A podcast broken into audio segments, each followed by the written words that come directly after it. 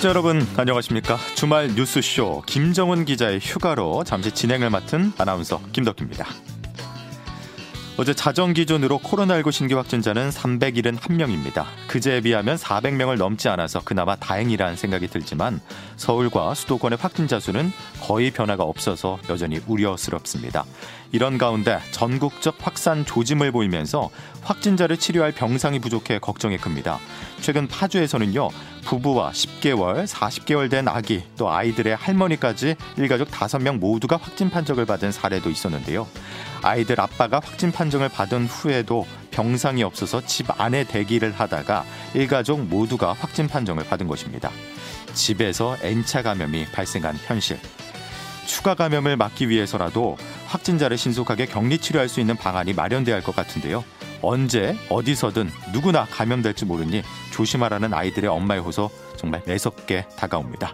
자, 주말 뉴스쇼 오늘 1부에서는요. 코로나19 상황 그리고 의사 파업 등 한 주간 주요 뉴스들 정리해 드리겠고요. 온라인 커뮤니티를 달군 랜선 뉴스로 이어가겠습니다. 또 2부 팩트 체크 시간에는 의사 파업을 둘러싼 쟁점들 사실 확인해 보겠고요. 3부에서는 한 주간 주요 국제 뉴스 그리고 김현정의 뉴스쇼 하이라이트 준비돼 있습니다. 한 주간 주요 뉴스 정리해보는 주간 브리핑 오늘도 fresh한 이명선 기자와 함께하겠습니다. 안녕하세요 이명선 기자님. 안녕하세요. 자, 먼저 코로나19 상황부터 정리해 보겠는데 코로나 확산 방지를 위한 방역 조치가 강화됐습니다. 네, 내일부터 9월 6일까지 8일간 수도권 내 위험도가 높은 음식점 그리고 프랜차이즈 카페, 실내 체육시설 등을 대상으로 강화된 방역, 방역 조치가 실시됩니다. 예. 어, 먼저 수도권에 있는 일반 음식점, 휴게 음식점, 제과점에 대해서는요. 밤 9시부터 다음날 새벽 5시까지 포장과 배달만 허용하는 집합 제한이 실시되고요. 예. 프랜차이즈 카페에 대해서는 영업 시간과 관계없이 매장 내 음식과 음료 섭취가 금지되고 포장과 배달만 허용됩니다. 또 헬스장, 당구장, 골프 연습장 등 실내 체육 시설에도 집합 금지 조치가 실시됩니다. 예. 어, 청년층이 많이 모이는 학원, 독서실, 스터디 카페 등에 대해서는 수도권 소재 학원에 한해 비대면 수업만을 허용하는 역시 집합 금지가 시행되고요. 예. 이 고령층을 보호하기 위해서 요양병원과 요양시설의 면회도 일시 금지됩니다. 어, 이 같은 조치로 수도권 소재 약 47만여 개의 영업시설이 타격을 받을 것으로 보입니다. 예. 뭐 방역 당국은 그러니까 결국 사회적 거리두기 3단계 격상은 하진 않았지만 그에 준하는 네. 강력한 방역 조치를 시행한 거예요. 네, 박능우 복지부 장관은 앞으로 8일간 수도권 주민은 꼭 필요한 경우가 아니면 집에만 머물고 모임 약속 등을 모두 취소해달라고 당부했는데요. 이번 조치로도 만약에 이 수도권 확산세를 막지 못한다면 사회적 거리두기 3단계라는 마지막 수단만 남는다. 3단계는 서민 경제와 일상에 큰 상처를 남기게 될 것이라고 강조하기도 했습니다. 예. 정부가 이렇게까지 방역 조치를 강화할 수밖에 없었던 이유. 아무래도 이번 주 들어서 일일 확진자 수가 400명까지 치솟는 등 확산세가 좀처럼 꺾이지 않고 있기 때문이지요.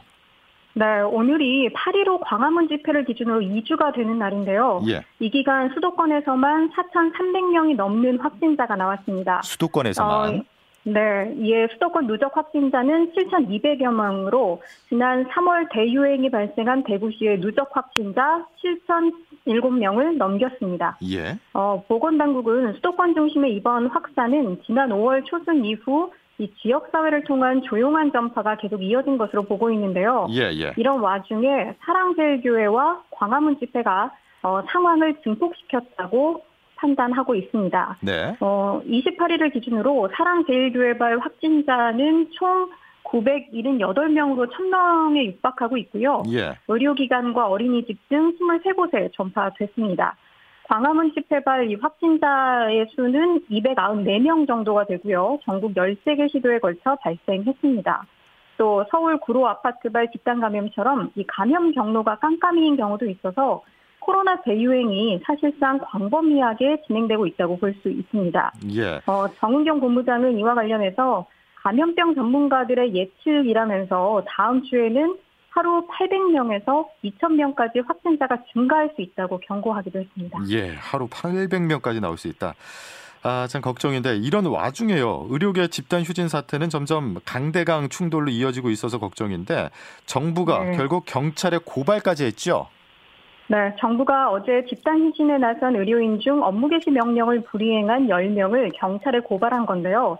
복지부는 지난 26일 수도권 소재 95개 병원 전공의와 전임의에게 업무 개시 명령을 내렸고 예. 현장 조사를 통해 이에 불이행한 의료진을 피고발 조치한 것입니다.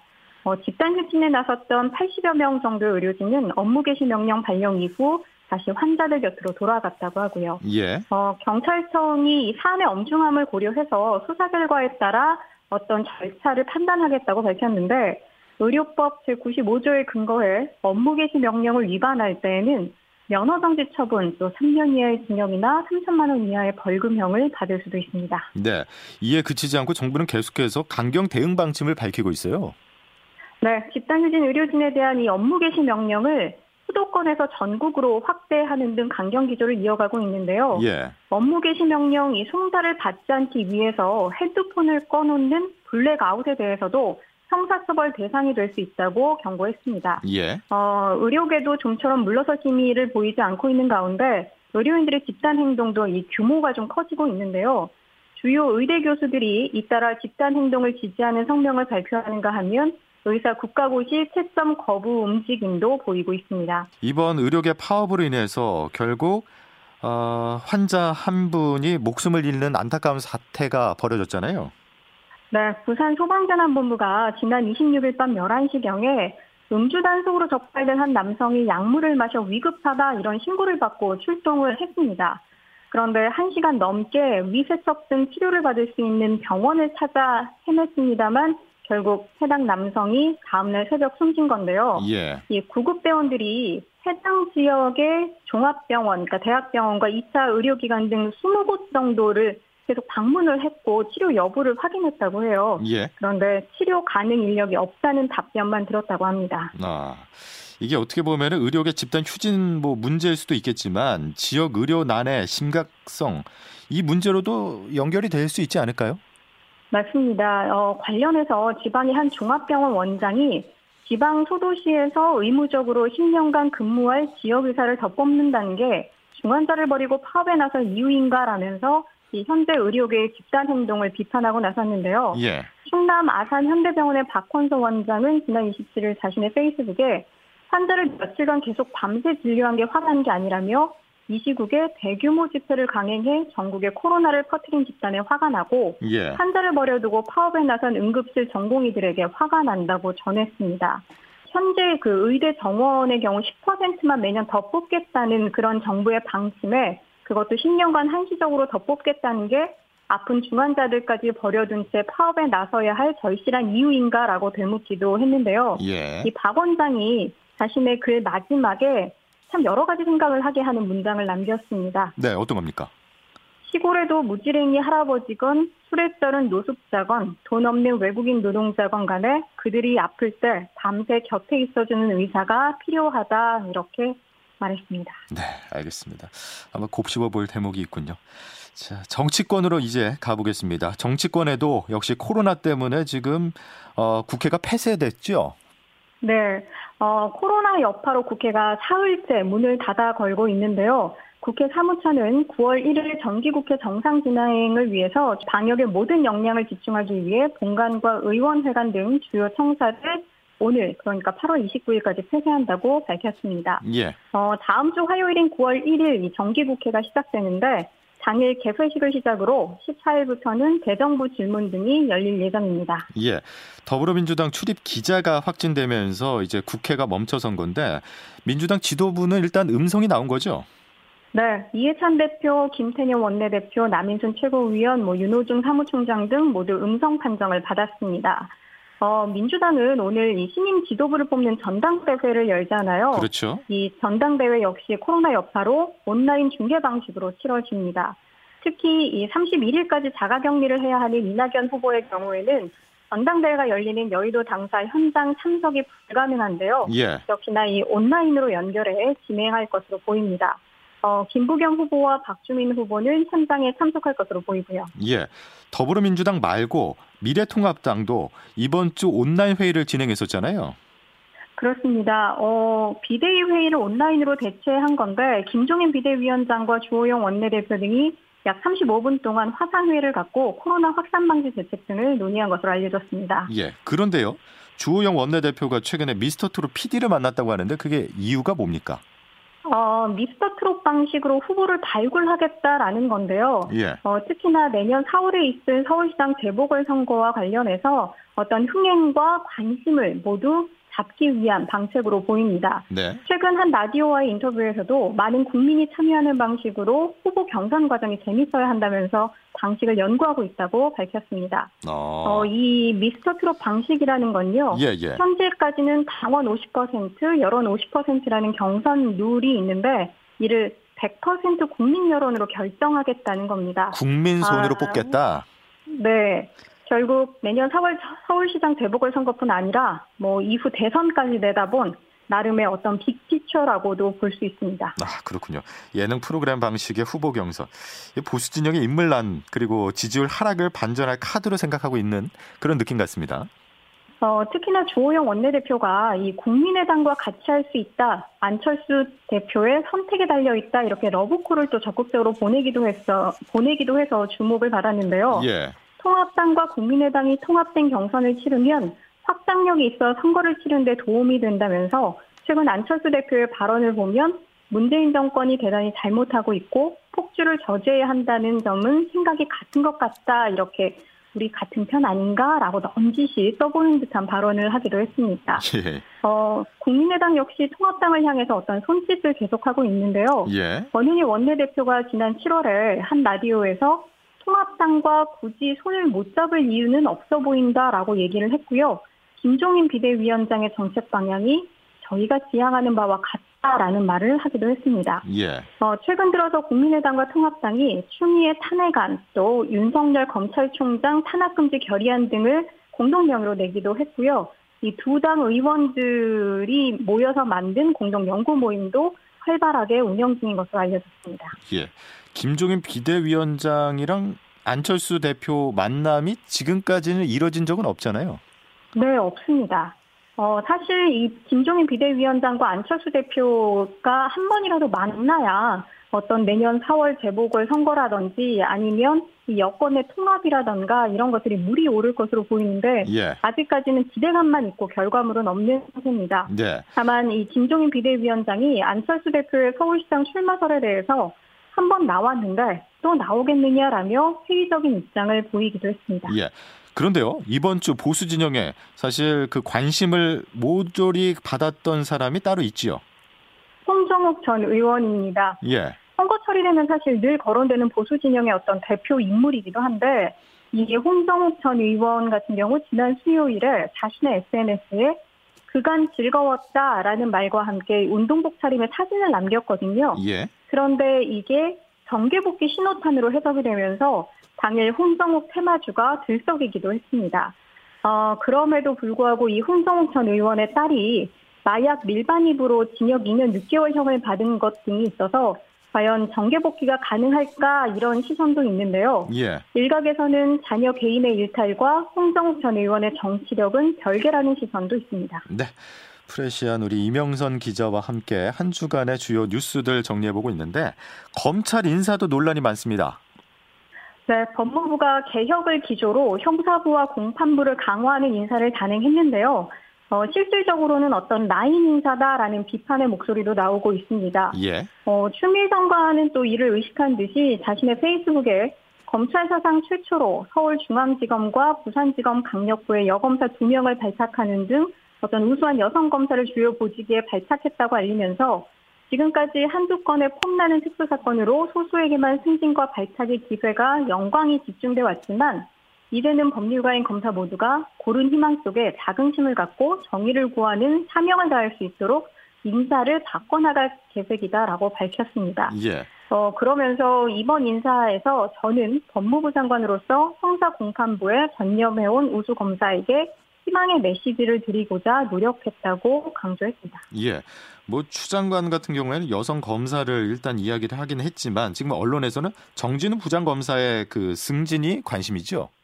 네, 한동훈 검사장과 채널A 기자 간의 유착 의혹을 수사했던 이 정진웅 서울중앙지검 형사 1부장이 광주지검 차장 검사로 승진한 건데요. 예. 어, 법무부는 2017년 상반기 우수 형사부장으로 선정됐다는 이유라고 밝혔습니다. 어, 반면에 육착 압색이라고도 불리는 그 압수수색 논란과 관련해서 정진웅 부장검사에 대한 감찰 조사가 진행됐었거든요. 그런데 이 감찰 조사를 진행하던 감찰부 검사 6명 중에 5명은 지방으로 흩어졌습니다. 예. 어, 이에 대해서 뭐 일각에서는 더는 감찰하지 말라는 어떤 일종의 법무부의 메시지다 이렇게 이런 해석도 나오고 있습니다. 예. 그러니까 윤석열 검찰총장의 뭐 아니라고는 말하지만 윤석열 검찰총장의 라인들의 사람들은 뿔뿔이 흩어졌다 이런 해석이 나오는 거잖아요. 그렇습니다. 어, 특히나 뭐 또 재벌과 여권과 관련된 어떤 일련의 수사를 담당했던 검사들이 좌참되거나 아니면 전보 조치 되기도 했는데요. 예. 이 이번 주에 논란이 되기도 했던 추미애 장관 아들의 군휴가 미복귀 의혹과 관련해서는 양인철 서울동부지검 형사 1부장이 서울북지검 인권감독관으로 이전 조치됐고요. 어, 이재용 삼성전자 부회장의 경영권 불법 승계 의혹을 수사하던 이복현 부장검사의 같은 경우는 대검지검 형사 3부장으로 사실상 좌천됐습니다. 예. 어, 그 외에도 청와대 선거개입 의혹을 수사하던 김태은 부장검사는 그리고 이근수 어, 차장검사 같은 경우 각각 대구지검 형사 1부장과 안양지청 지청장으로 전보 조치됐습니다. 알겠습니다. 여기까지 주간 브리핑 이명선 기자였습니다. 고맙습니다. 감사합니다.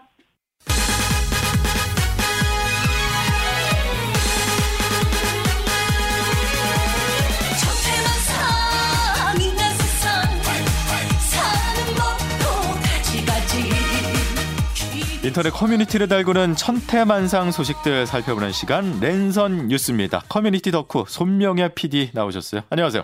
반갑습니다. 예, 랜선 뉴스 천태만상. 야, 이거 뭐 약간 19세기, 20세기. 레트로. 예, 약간 이런 느낌도 나고 예. 좋은데 이번 주 어떤 일들로 우리 랜선이 뜨거웠을까요?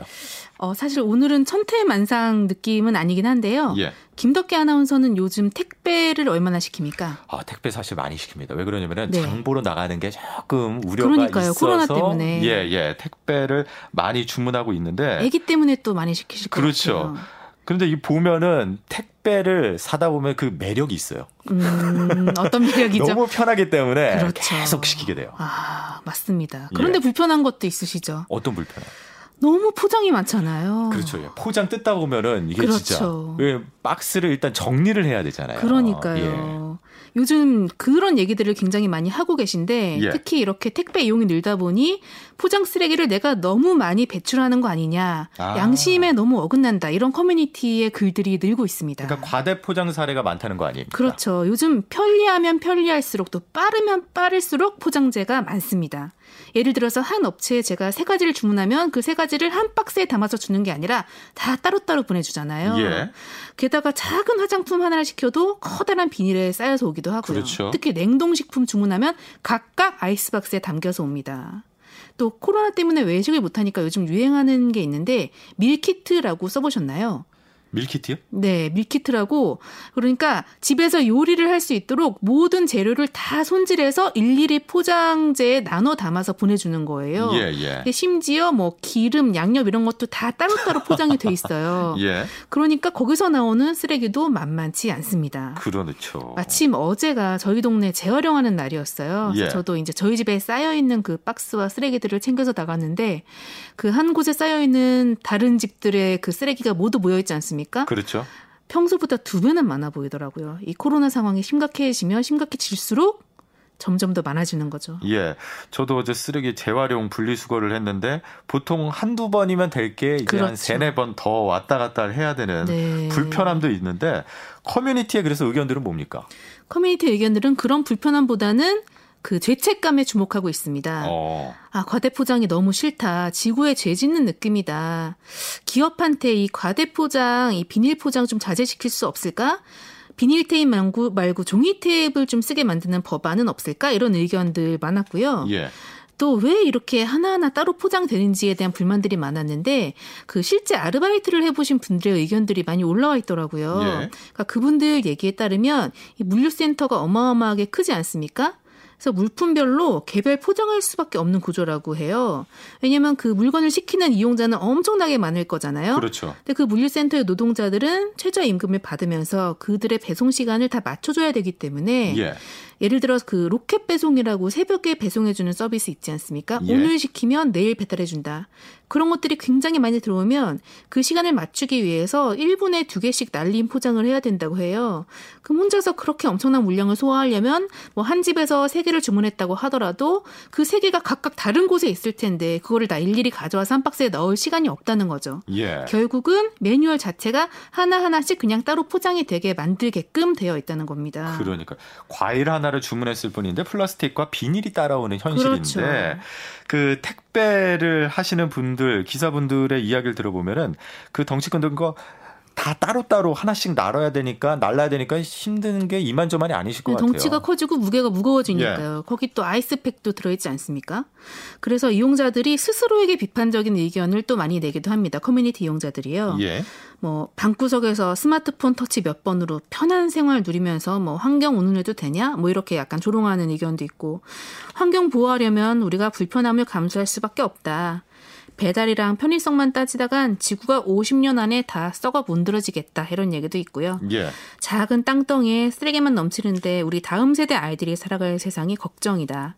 또 서울 쓰레기는 수도권으로 보내지 말고 서울에서 처리하라 이런 의견도 있었습니다. 그러니까 저도 참 가만히 생각해 보면 너무도 많은 편의에 노출되어 있어서 그렇죠. 한편으로 죄책감이 드는 것도 사실인데 이 쓰레기들 그래서 결국 다 어디로 간다는 겁니까? 그러니까 예를 들어 여기는 서울이지 않습니까? 예. 이 서울, 경기, 인천 등의 수도권 쓰레기는 인천 수도권 매립지로 보내지고 있어요. 예. 근데 쓰레기가 너무 많다 보니까 요즘엔 생활 폐기물 반입 총량제를 실시하고 있다고 합니다.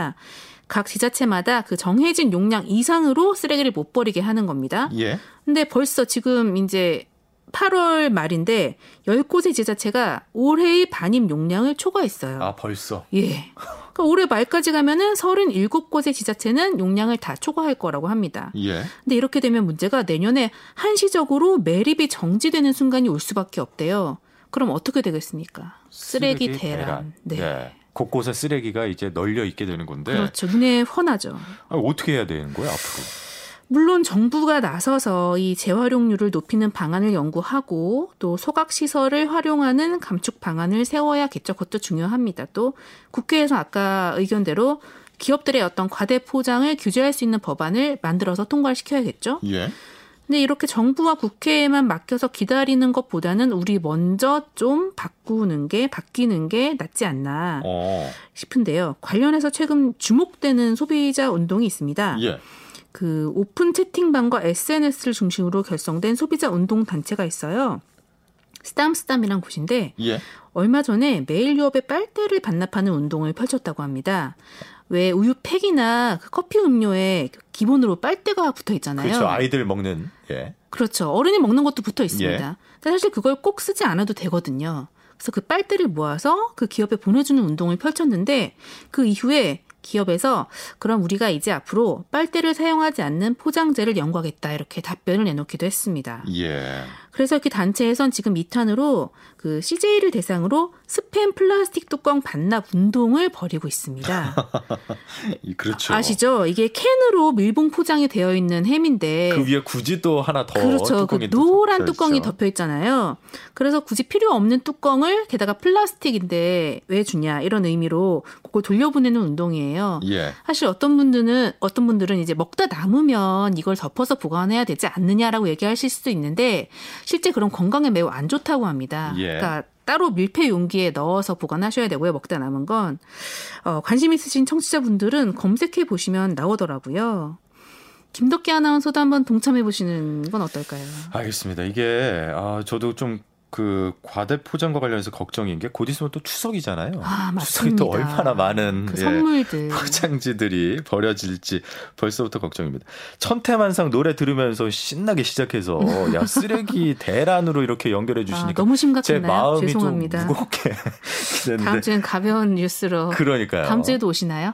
다음 주 예 제가 어떻게 될지 모르겠는데 제가 분리수거가 되지 않는다면은 예, 또 와서 우리 어, 우리 손명의 PD와 어떤 천태만상 이야기가 네. 있는지 한번 잘 랜선 소식들 전해드리겠습니다. 기대해 보겠습니다. 예, 여기까지 손명의 PD였습니다. 감사합니다.